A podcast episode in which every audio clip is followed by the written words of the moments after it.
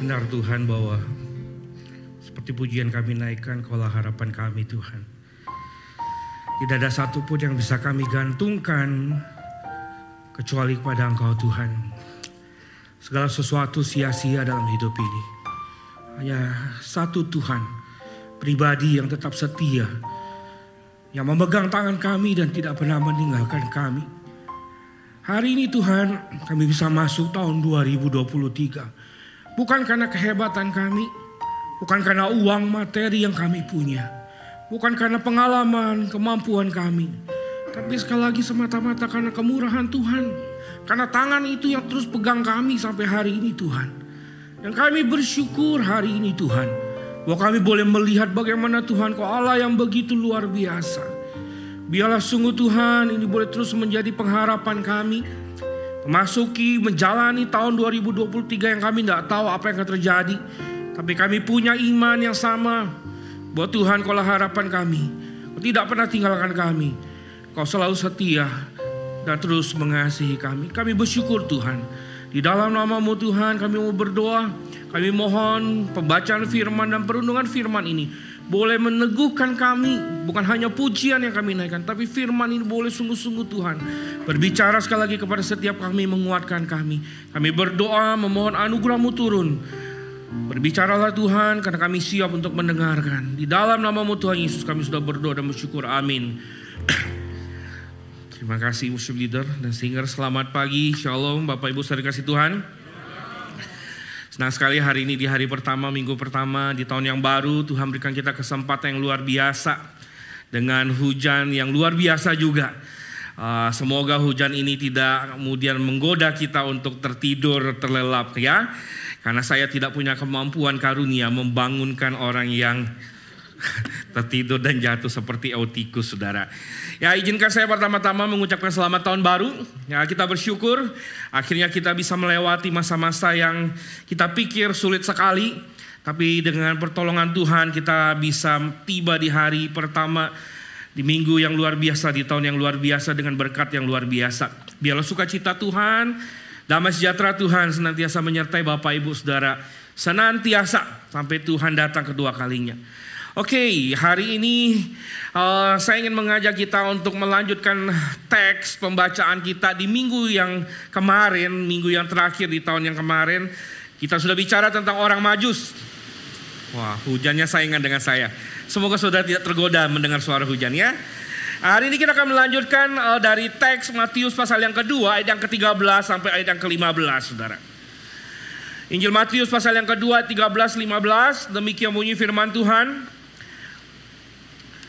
Setelah orang-orang majus itu berangkat, nampaklah malaikat Tuhan kepada Yusuf dalam mimpi dan berkata, bangunlah, ambillah anak itu serta ibunya, larilah ke Mesir dan tinggallah di sana sampai aku berfirman kepadamu. Karena Herodes akan mencari anak itu untuk membunuh dia.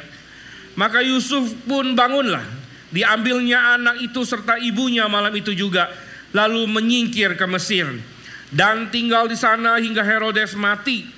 Hal itu terjadi supaya genap yang difirmankan Tuhan oleh Nabi. Dari Mesir kupanggil anakku. Berbahagia setiap orang yang membaca, merenungkan dan melakukan kebenaran firman Tuhan dalam kehidupannya sehari-hari. Bapak Ibu sudah dikasih Tuhan konon katanya hidup itu penuh dengan kejutan. Saya tidak tahu Bapak Ibu setuju atau tidak, Bapak Ibu benar-benar mengalami atau tidak. Tapi setidaknya itulah yang dialami oleh seorang mahasiswi asal Ohio, Amerika Serikat yang bernama Karawut. Saya nggak tahu spellnya betul atau tidak, saudara. Nah, gadis remaja Karawut ini, saudara seperti kebanyakan mahasiswa yang lain, studi di Amerika, bergulat dengan masalah biaya. Karawut juga bergumul dalam kehidupannya, saudara. Ekonomi keluarga yang tidak terlalu uh, baik membuat dia mau tidak mau harus bekerja paruh waktu sambil kuliah. Sudah dikisahkan bahwa Karawut ini bekerja sebagai seorang pelayan di sebuah restoran yang bernama Ding Colonial, saudara. Saya nggak tahu restoran apa ini, tapi dikatakan bahwa Karawut ini adalah pribadi yang sangat menarik. Perawakannya yang baik, yang ramah, yang suka membantu orang, membuat para pelanggan setiap orang yang datang ke restoran itu merasa at home, merasa menemukan bukan hanya sahabat teman, tetapi menemukan sosok keluarga, saudara. Karena apa yang dilakukan oleh Karawat ini menarik sekali memberikan seakan-akan apa kehangatan bagi setiap orang yang datang ke restoran itu. Dari sekian banyak pelanggan, ada satu orang yang bernama Billy. Bill Crookston, saudara. Bill ini adalah seorang kakek tua yang berusia 82 tahun. Bill sudah tidak punya istri karena istrinya sudah meninggal terlebih dahulu dan dia tidak punya anak. Dia hidup sebatang kara. Tapi dia senang ke restoran itu. Kali pertama dia melihat Karawut, dia tertarik dengan pribadi anak remaja ini. Dan kemudian dia berkenalan dan akhirnya singkat cerita dikatakan bahwa mereka berteman baik. Karena bagi Bill, Karawut ini sudah kayak cucunya. Karena usia 17 tahun ya kira-kira kalau Bill punya anak dan punya keturunan lebih kurang seumuran dengan Karawut saudara. Jadi singkat cerita mereka berteman baik. Karawut ini melihat Bill, sosok kakek tua juga tidak jarang dia sering membantu Bill dalam banyak hal. Saudara naasnya November 1992 dikatakan Bill mengalami gagal jantung dan akhirnya meninggal. Biasanya setiap hari datang ke kafe, hari itu Bill tidak lagi berkunjung ke kafe. Berita kematian itu pun kemudian mengejutkan Karawut, saudara. Karena Karawut berteman begitu dekat Begitu akrab, tiba-tiba saudara, seorang teman, seorang sahabat pergi meninggalkannya. Siapa pun di antara kita mendapatkan kabar kematian orang yang kita kenal, orang yang kita sayangi, so pasti menyakitkan, betul tidak? Itu membuat hati kita rasanya bercampur aduk guna gulana.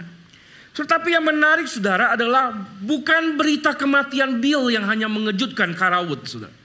Ternyata saudara pengacara Bill datang dan berjumpa dengan Karawut dan kemudian berkata kepada Karawut, dia berkata begini, bahwa saya adalah pengacara Bill. Saya datang menjumpai Anda dan ingin memberitahukan sesuatu kepada Anda.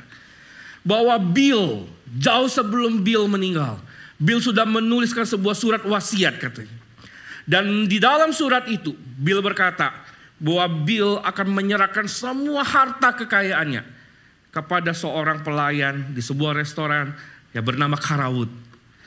Dan hari ini saya datang, saya ingin menyampaikan surat warisan itu kepada kamu. Saudara, kalau sudah jadi Karawut, apa yang saudara respon, reaksi apa yang sudah muncul dalam hati saudara? Satu sisi sedih baru kehilangan. Tapi sisi lain apa saudara? Ya bahagia juga betul nggak? Saudara tahu warisan yang didapatkan oleh Karawut berapa saudara? 500 ribu US dollar. Kalau di kurs dengan kurs hari ini mungkin tujuh setengah m kalau nggak salah ya. Coba dihitung. Dan di tahun 1992, 500 ribu US dollar. Itu bukan nilai yang kecil, saudara. Itu angka yang fantastis. Saudara, saudara tidak punya relasi apa pun dengan Bill. Karawud hanya seorang pelayan yang melayani pelanggan. Tapi tiba-tiba dia mendapatkan sebuah kejutan berupa warisan. Saudara, hidup penuh kejutan, saya pikir betul. Saudara. Hidup ini penuh dengan kejutan dan banyak sekali kejutan. Sadar mau diakui tidak diakui, hidup kita ini penuh dengan rangkaian kejutan. Saudara, namun sayangnya saudara kejutan-kejutan di dalam hidup kita ini tidak selalu muncul dalam bentuk-bentuk yang menyenangkan. Betul, betul, betul. Saudara ada banyak hal, ada banyak kali dalam peristiwa kejutan itu muncul dalam hidup kita. Tidak seperti Karawud yang kemudian bisa mendatangkan kebahagiaan karena dapat warisan mendadak saudara.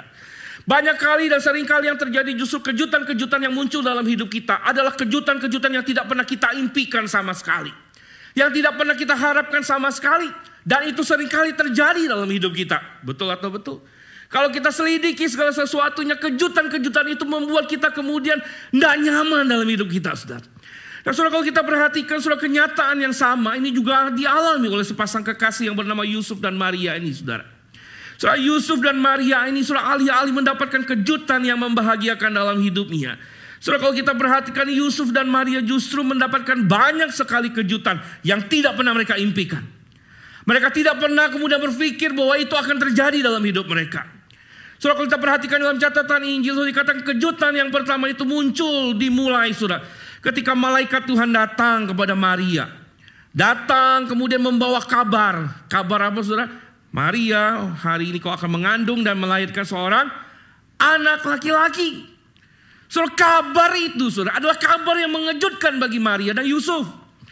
Saudara bagi sebagian orang kabar itu pasti adalah kabar sukacita. Betul tak betul? Kabar itu membahagiakan. Karena kita mendapatkan keturunan. Kita akan mendapatkan seorang anak. Mungkin di antara kita yang mengimpi-impikan. Dan tiba-tiba dikasih kabar bahwa kamu sudah mengandung. Dan kamu akan melahirkan seorang anak. Oh bahagia saudara. Gak ada orang yang kemudian merasa kemudian kecewa sedih karena kemudian dapat kabar bahwa istri atau pasangannya mengandung atau akan mendapatkan keturunan. Tapi saudara menarik saudara, bagi sebagian orang mungkin itu kabar membahagiakan. Tetapi bagi Yusuf dan Maria, saudara, kabar itu tidak membahagiakan. Bagi Yusuf dan Maria, saudara, kabar itu justru membuat hidupnya dilematis, saudara. Tidak mudah menjadi serba salah. Kenapa, saudara? Karena Yusuf dan Maria statusnya masih tunangan. Belum suami istri secara sah, saudara. So di dalam tradisi orang Yahudi dan kebanyakan tradisi kita juga orang Timur, saudara. Saudara orang yang masih status tunangan pasti belum boleh tinggal serumah, betul tidak? Gak ada saudara ya, baru tunangan tinggal serumah rasanya aneh. Saudara. Mungkin di barat lakukan itu. Tapi saudara budaya timur kita saya enggak saya. Kita tunangan nggak masih pisah rumah. Meskipun sudah memang dalam tradisi Yahudi, dalam masa pertunangan itu ada beberapa fase. Dalam masa pertunangan itu lazim juga disebut sudah disebut panggilan suami istri. Tapi mereka nggak boleh tetap tinggal serumah. Apalagi kemudian mereka melakukan hubungan selayaknya suami istri. Dan kemudian sampai terjadi kehamilan. Saudara celaka, saudara. Kalau itu terjadi, saudara. Dan itu ketahuan, saudara maka hukumannya nggak main-main, saudara. Saudara hukumannya adalah sama dengan perzinahan. Dan orang yang melakukan itu, saudara itu harus dirajam dengan batu sampai sampai mati. So, kita pernah baca kisah bagaimana seorang perempuan ketangkap melakukan perzinahan, dibawa ke hadapan Tuhan Yesus dan mau dirajam dengan batu sudah. So jadi tidak mudah sekali bagi Yusuf dan Maria mendapatkan kabar mengandung akan melahirkan seorang anak laki-laki enggak mudah. Itu kabar dibilang baik enggak baik, sangat dilematis. Itu sebab saudara kalau kita perhatikan saudara Yusuf itu diam-diam merencanakan ingin menceraikan siapa? Maria. Karena Yusuf tahu bahwa resiko ini sangat besar. Bukan hanya bicara tentang nama baik mereka berdua, karena akan digosipin. Betul nggak ya? Mulut netizen itu kan bahaya saudara ya. Mulut-mulutnya itu tuh liar sekali. Sama lah mulut-mulut kita juga ya. Di depan manis tapi di belakang bisa gosipin. Wah sudah rame. Sudah bisa bayangkan pada waktu itu saudara. Bagaimana orang akan membicarakan tentang Yusuf dan Maria. Bukan hanya itu. Tetapi pertaruhan nyawa itu juga ada di hadapan mereka. Jadi saudara kejutan itu tidak membahagiakan bagi Yusuf sesungguhnya. Tapi saudara itu baru permulaan kalau kita perhatikan saudara. Saudara kejutan dalam hidup Yusuf dan Maria tidak berhenti ketika malaikat Tuhan datang dan bicara bahwa Maria akan mengandung. Tapi saudara selang beberapa waktu kemudian ketika bayi itu kemudian sudah lahir. Di saat Yusuf dan Maria sedang menikmati kebahagiaan sebagai orang tua. Baru menikmati momong bayi Yesus itu. Baru menikmati yang namanya keluarga yang begitu sempurna. Saudara teks yang tadi kita baca memberitahukan kepada kita apa saudara? Yusuf dan Maria dapat kejutan yang lain, saudara. So kejutan itu dikatakan tiba-tiba malaikat Tuhan datang kepada Yusuf lewat mimpi. Malaikat itu berkata apa kepada Yusuf? Ayat 13 kita lihat perhatikan sama-sama apa? Bangunlah, ambillah anak itu serta ibunya, larilah ke ke Mesir dan tinggallah di sana sampai aku berfirman kepadamu. Karena Herodes akan mencari anak itu dan membunuh dia. Saudara, sedikit catatan saudara, minggu yang lalu kita sudah perhatikan. Herodes itu adalah raja yang memerintah tanah Yudea pada waktu itu. Saudara. Herodes ini dikenal raja yang sangat paranoid. Raja yang sangat sadis saudara. Saudara, jadi ketika Herodes mendengar bahwa Palmajus itu, bahwa ada raja baru di uh, Bethlehem lahir saudara. Saudara hati Herodes itu tidak nyaman. Kita sudah mendengar minggu yang lalu saudara bahwa Herodes kemudian merasa terguncang dan terancam posisinya. Itu sebab dengan segala kekuatan yang dia miliki, Herodes miliki. Saudara. Herodes berusaha menghancurkan dominasi raja baru ini. Apa yang dilakukan Herodes? Alkitab berkata bahwa Herodes memberikan sebuah perintah. Sudah. Perintah bahwa semua anak yang berumur dua tahun ke bawah harus dibantai. Tidak ada terkecuali. Semua anak harus dihabiskan. Baik yang ada di Bethlehem maupun di daerah sekitarnya. Sedapat mungkin tidak ada raja baru itu punya kemungkinan untuk memerintah. Soal kegilaan Herodes inilah yang membuat kemudian Tuhan hadir dalam mimpi Yusuf untuk kemudian memerintahkan Yusuf dan Maria pergi ke Mesir. Saudara kalau saudara jadi Yusuf pada waktu itu saudara. Saudara waktu itu Yusuf nggak tahu tentang Herodes sebenarnya saudara. Pada waktu itu saudara, kalau saudara jadi Yusuf mendengar perintah Tuhan, ayo bangun pergi. Saudara apa yang saudara lakukan? Halo? Hah? Apa Budi? Belum tentu belum tentu yakin itu betul. Saudara, saya pikir-pikir juga kalau saya jadi Yusuf, ya, saya bilang Tuhan, aduh capek banget Tuhan, ini baru punya anak nih Tuhan. Lu suruh pergi ke Mesir lagi. Apakah nggak ada jalan lain Tuhan? Ke Mesir mau ke mana Tuhan? Mesir itu negeri yang nggak pernah gua injak gitu loh Tuhan. Itu kalau di situ mau kan tetap di mana? Nggak ada sanak saudara dan sebagainya. Suruh mungkin itu yang saya lakukan. Tapi suruh menarik sekali. Saya perhatikan di dalam ayat 14, 15a. Saudara. Suruh firman Tuhan berkata, maka Yusuf pun bangunlah. Diambilnyalah anak itu serta ibunya malam itu juga. Lalu menyingkir ke ke Mesir. Dan tinggal di sana sampai Herodes mati. Saudara perhatikan frase kata malam itu juga. Saudara. Saudara bagi saya ini menarik. Saudara. Saudara frase malam itu juga. Ini merupakan kalimat yang sangat penting. Untuk memberikan keterangan kepada Yusuf ini. Buah frasa ini menunjukkan kualitas Yusuf itu seperti apa. Surah frasa malam itu, itu menunjukkan bagaimana Yusuf itu adalah seorang yang betul-betul berespon secara serius terhadap apa yang Tuhan katakan. Dia tidak menganggap bahwa apa yang Tuhan katakan itu main-main. Frasa malam itu menunjukkan bahwa Yusuf itu adalah pribadi yang tidak pernah menunda-nunda apa yang Tuhan perintahkan. Yusuf selalu berusaha untuk segera melakukan apa yang Tuhan minta tanpa berdebat, dan tanpa berbantah-bantah, saudara. Pada waktu malaikat itu berkata, pergi, bangun, pergi. Yusuf dikatakan, malam itu juga, saudara, dia pergi. Saudara. Malam itu juga dia pergi. Saudara tahu jarak antara Bethlehem ke Mesir itu berapa jauh, saudara? Surah konon katanya, sebagian ahli sejarah berkata sepakat bahwa kemungkinan besar jarak Bethlehem ke Mesir. Saya belum pernah pergi, nanti ya. Kalau pergi ke Israel, coba diukur kita sama-sama saudara ya. Itu konon katanya 300 mil. Satu mil lebih kurang 1,6 kilometer, betul betul betul. Kalau 300 mil artinya lebih kurang 480 kilo.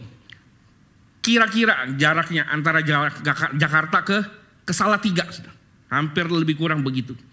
Suruh bayangkan malam itu, Saudara Tuhan perintahkan mereka bangun dan mereka pergi untuk menempuh perjalanan 480 kilo. Saudara jalan yang pada waktu itu tidak sebagus serata jalan saat ini saudara.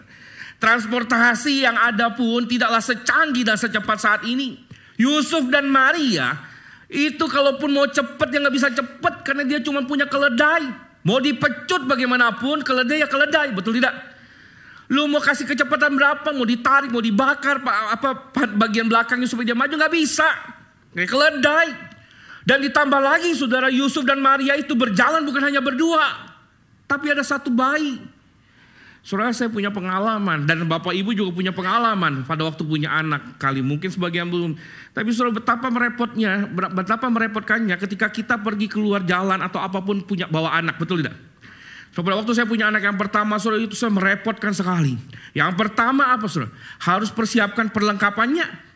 Bawa bawa pampers lah, bawa botol susu lah, bawa baju ganti, betul betul. So sampai ke mall saudara, yang pertama kali dituju ke mana? Baby room dulu cari baby room. Ngurusin itu bayi dulu. Ganti pampers lagi lain sebagainya. Baru jalan sebentar ganti lagi bajunya. Jadi kalau ke mall saudara saya pernah sudah itu cuma ngabisin waktu ke baby room aja nungguin nungguin gonta ganti baju pampers popok dan sebagainya. Soalnya nggak gampang saudara. Saudara bisa bayangkan Yusuf dan Maria pada waktu itu nggak gampang. Perjalanan itu bukanlah perjalanan yang mudah dan menyenangkan. Jangan pikir gampang lah, cuma pergi berjalan ke Mesir. No, saudara. So, perjalanan menuju ke Mesir itu adalah perjalanan yang sangat tidak mudah bagi Yusuf dan Maria. Perjalanan itu bukan saja penuh kejutan, tapi perjalanan itu banyak sekali ketidakpastian, saudara. So, Yusuf dan Maria nggak pernah tahu itu Mesir. Yusuf dan Maria belum pernah menginjakan kaki di Mesir. Yusuf dan Maria pun kalau sampai di Mesir mereka nggak tahu mau di mana mereka tinggal. Karena mereka nggak punya sanak saudara, mereka nggak punya kenalan. Sampai di Mesir mereka hanya sebagai orang yang asing. Sendirian saudara. So, jadi kalau kita lihat saudara Yusuf itu betul-betul buta dengan apa yang ada di depannya. Pada waktu saya merenungkan, saya bilang kenapa Yusuf dan Maria nggak ngomong sama Tuhannya? Tuhan, gua nggak tahu Mesir itu kayak apa. Tuhan gimana Tuhan lu suruh pergi ke Mesir? Gimana nanti? Mau ketemu siapa? Stopnya berapa lama di sana? Kapan Herodes mati? Kan nungguin Herodes mati lama kan? Biasanya orang jahat matinya lama, betul nggak? Nah Herodes kapan matinya ini? Ya, biasanya kan kayak gitu. Saudara Yusuf, saya pikir-pikir kenapa Yusuf nggak tanya sama Tuhan begitu ya? Saya pikir-pikir kenapa Yusuf? Alkitab berkata Yusuf diam, saudara. Alkitab cuma berkata bahwa Yusuf bangun malam itu juga, saudara. Yusuf pergi ke Mesir dengan segala kebutaannya, dengan segala ketidakpastian, dengan segala kegelapan yang ada di depan. Dia tetap berjalan. Saudara, saya bergumul apa yang membuat Yusuf begitu yakin harus melangkah menuju ke Mesir. Pada akhirnya saya menemukan Tuhan saudara. Tuhan. Saudara iman Yusuf dan Maria kepada Tuhan. Itulah yang menjadi sumber pengharapan yang ada dalam hati Yusuf dan Maria. Sekalipun Mesir dia hidup sebagai orang asing sendirian dan tidak ada sanak saudara. Sekalipun di Mesir sana itu gelap. Karena nggak tahu mau ngapain. Tapi Yusuf dan Maria percaya bahwa ada Tuhan bersama dengan dia berjalan akan menemani dia. Itu sebab Yusuf dan Maria tidak khawatir. Dia tidak takut. Mereka percaya bahwa Tuhan yang sumber pengharapan itu tidak mungkin meninggalkan mereka. Setelah sebagaimana mereka melihat bagaimana Tuhan sudah memimpin perjalanan mereka dari Nazaret ke Bethlehem. Setelah mereka percaya bahwa Tuhan akan memimpin. Tuhan akan menolong. Dan Tuhan akan memelihara kehidupan mereka ketika mereka tiba di Mesir. Setelah ketika Tuhan berfirman. Maka tidak mungkin Tuhan tidak menggenapi apa yang difirmankan. Amin. Saudara iman seperti ini, saudara iman yang penting. Saudara iman yang menaruh pengharapan yang penuh kepada pribadi pribadi Tuhan Allah yang besar itu penting. Ada banyak di antara kita sering kali hanya beriman sekedar di mulut, di bibir. Beriman, tapi hati selalu penuh dengan kekhawatiran, ketakutan dan bahkan sering kali menutup menutup iman kita dan meragukan Tuhan kita. Betul betul betul. Pada berkali-kali Tuhan menunjukkan bukti, tapi sering kali pun kita mempertanyakan tentang di mana Tuhan dan apakah Tuhan akan melakukan pertolongan? Apakah akan Tuhan akan pelihara? Iman kita sering kali hanya sebatas kata. Iman kita nggak pernah betul-betul kita hidupi di dalam pengharapan kita kepada Dia. Iman kita sering kali iman yang hanya tahu, tahu, tapi tidak betul-betul kita alami dalam kehidupan kita. So Yusuf dan Mari sudah memiliki iman yang berpengharapan yang luar biasa kepada Tuhan. Dia yakin sekalipun di depan itu gelap, Sekalipun di depan itu banyak ketidakpastian, dia berjalan bukan karena gelap atau terang di depan, tapi dia tahu satu hal, yang berjalan bersama dengan dia adalah Tuhan yang berkuasa. Saudara, saya tidak tahu bagaimana perasaan saudara memasuki tahun 2023 ini. Beberapa di antara kita mungkin ada yang masuk dengan kecemasan, kekhawatiran, dan ketakutan. Wah, saudara kita dengar Jauh sebelum kita masuk hari ini saudara. Sudah banyak orang bicara tentang tahun 2023. Itu tahun yang begitu gelap katanya. Tahun yang penuh kegelapan. Tahun yang katanya mengerikan. Tahun yang katanya itu adalah tahun kehancuran. Tahun di mana membuat kita akan begitu berkesusahan. Karena ekonomi dikatakan akan semakin tidak menentu. Inflasi akan melambung tinggi dan hari kita sudah rasakan krisis terjadi di mana-mana. Orang sulit mencari pangan, energi semakin hari semakin langka. Orang cari pekerjaan pun terbatas. Biaya hidup semakin mahal. Orang kemudian takut. Orang khawatir. Orang begitu cemas. Sudah semua ketidakpastian ini. Memang rentan membuat kita jatuh dalam kekhawatiran dan ketakutan. Semua ketidakpastian ini sering kali bisa melumpuhkan iman kita. Tapi soal hari ini saya mau katakan sebagai orang percaya, saudara, kita nggak boleh menyerah dan menjadi kalah dengan semua ketidakpastian itu. Sebagai orang percaya sama kata kita tidak boleh membiarkan perasaan khawatir dan takut itu terus menguasai diri kita. Jangan saudara. Kenapa? Karena saudara dan saya kita masih punya Tuhan. Ketidakpastian itu tidak pasti. Tapi satu hal yang pasti yang kita miliki Tuhan. Jangan kemudian kita biarkan itu hancur. Karena ketidakpastian ini saudara. Kita harus tetap berpegang pada Tuhan kita. Kita masih punya Tuhan yang punya pengharapan di dalamnya. Tuhan sanggup melakukan apa pun lebih daripada apa yang kita pikirkan. Soalnya 2020 kita nggak pernah menyangka bahwa kita akan melewati sampai hari ini. Betul betul. Pada waktu 2020, 2021 gelap semuanya. Kita pun takut, semua khawatir, semua cemas. Semua merasa apakah kita akan hidup melewati hari besok.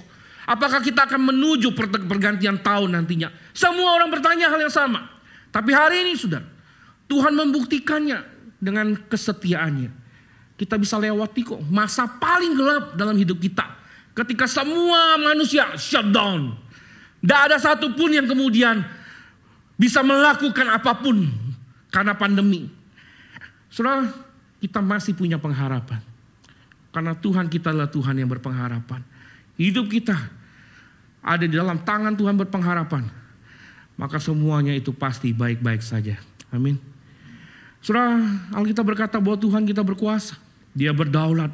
Tidak ada satupun yang terjadi di luar kendalinya. Karena itu saudara tidak perlu takut dan tidak perlu bimbang. Apa pun kejutan yang akan muncul di 2023 nanti. Apa pun itu. Mau yang baik kita syukuri, mau yang tidak baik kita pun harus belajar mensyukuri dan mengimani. Apa pun itu tetaplah berharap kepada Tuhan. Percayalah bahwa bersama dengan Tuhan semua akan baik-baik saja. Semua akan baik-baik saja. Mungkin saudara merasa apa yang baik? Lihatlah nanti bagaimana Tuhan akan membuat semua itu baik-baik saja. Karena bukan saya yang berkata, saudara. Tapi Tuhan yang berkata. Saya akan menutup perenungan kita hari ini dengan Yesaya pasal ke-43 ayat 2 sampai 3. Mari kita baca firman ini sama-sama. 3 2 1 Apabila engkau menyeberang melalui air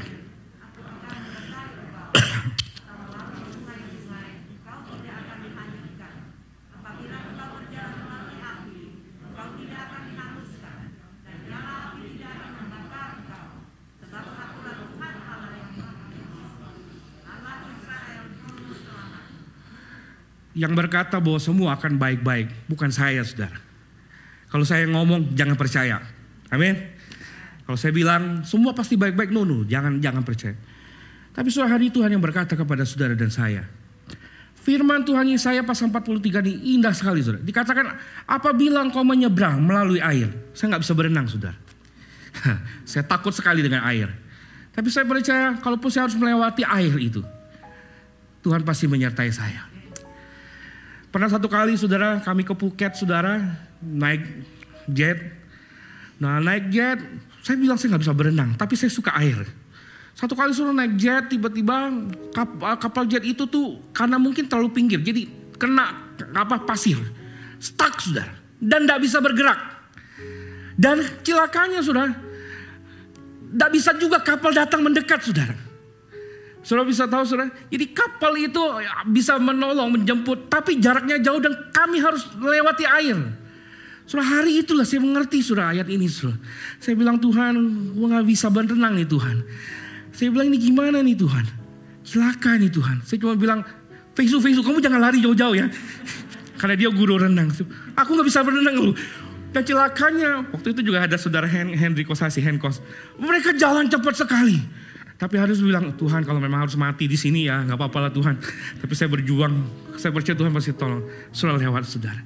Saudara, apa pun yang akan terjadi, Tuhan bilang, lewat sungai-sungai, engkau tidak akan hanyut kok. Lewat jalan yang berapi, engkau tidak akan hangus kata Tuhan. Nyala api tidak akan membakar engkau. Sebab apa? Tuhan Allah yang akan menjaga kita. Tuhan akan memelihara kita. Dan Tuhan akan mencukupkan segala sesuatunya. Mungkin ada pergumulan. Tuhan tidak pernah berjanji tidak ada pergumulan. Tapi Tuhan janji satu hal. Tuhan tidak pernah tinggalkan itu. Itu lebih dari cukup. Tuhan berjanji tidak akan langit selalu biru. Tapi Tuhan katakan bahwa Tuhan tidak akan pernah meninggalkan kita dan Tuhan akan selalu menjaga kita. Keluar masuk kita. Punyakah kita iman itu? Sudah ada satu lagu. Saya mau menutup dengan satu lagu. Manja kita nyanyi satu lagu. Sudah lagu ini adalah satu pujian yang sangat memberkati saya. Ketika jalan hidup di depan nampak berat, penuh kegelapan, penuh pergumulan. Soal pujian ini memberikan kekuatan. Pujian ini ditulis seseorang yang bernama Sari Simo Rangkir, saudara. Soal pujian ini berkata begini, saudara. Aku hidup karena percaya Tuhan yang berjanji adalah Tuhan yang setia. Pengharapanku selalu ada di dalammu. Aku tidak akan menyerah meski di dalam kesesakan.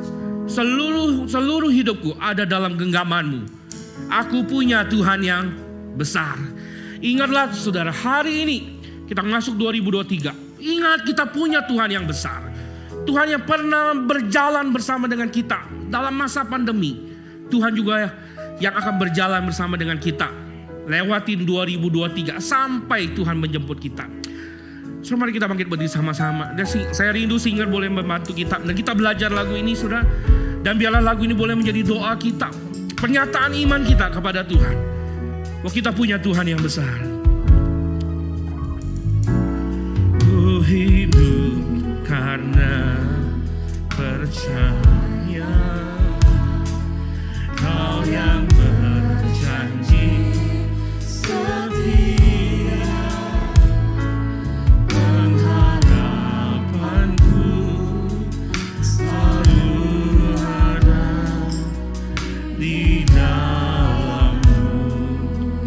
Katakan aku tidak akan menyerah meski dalam kesesakan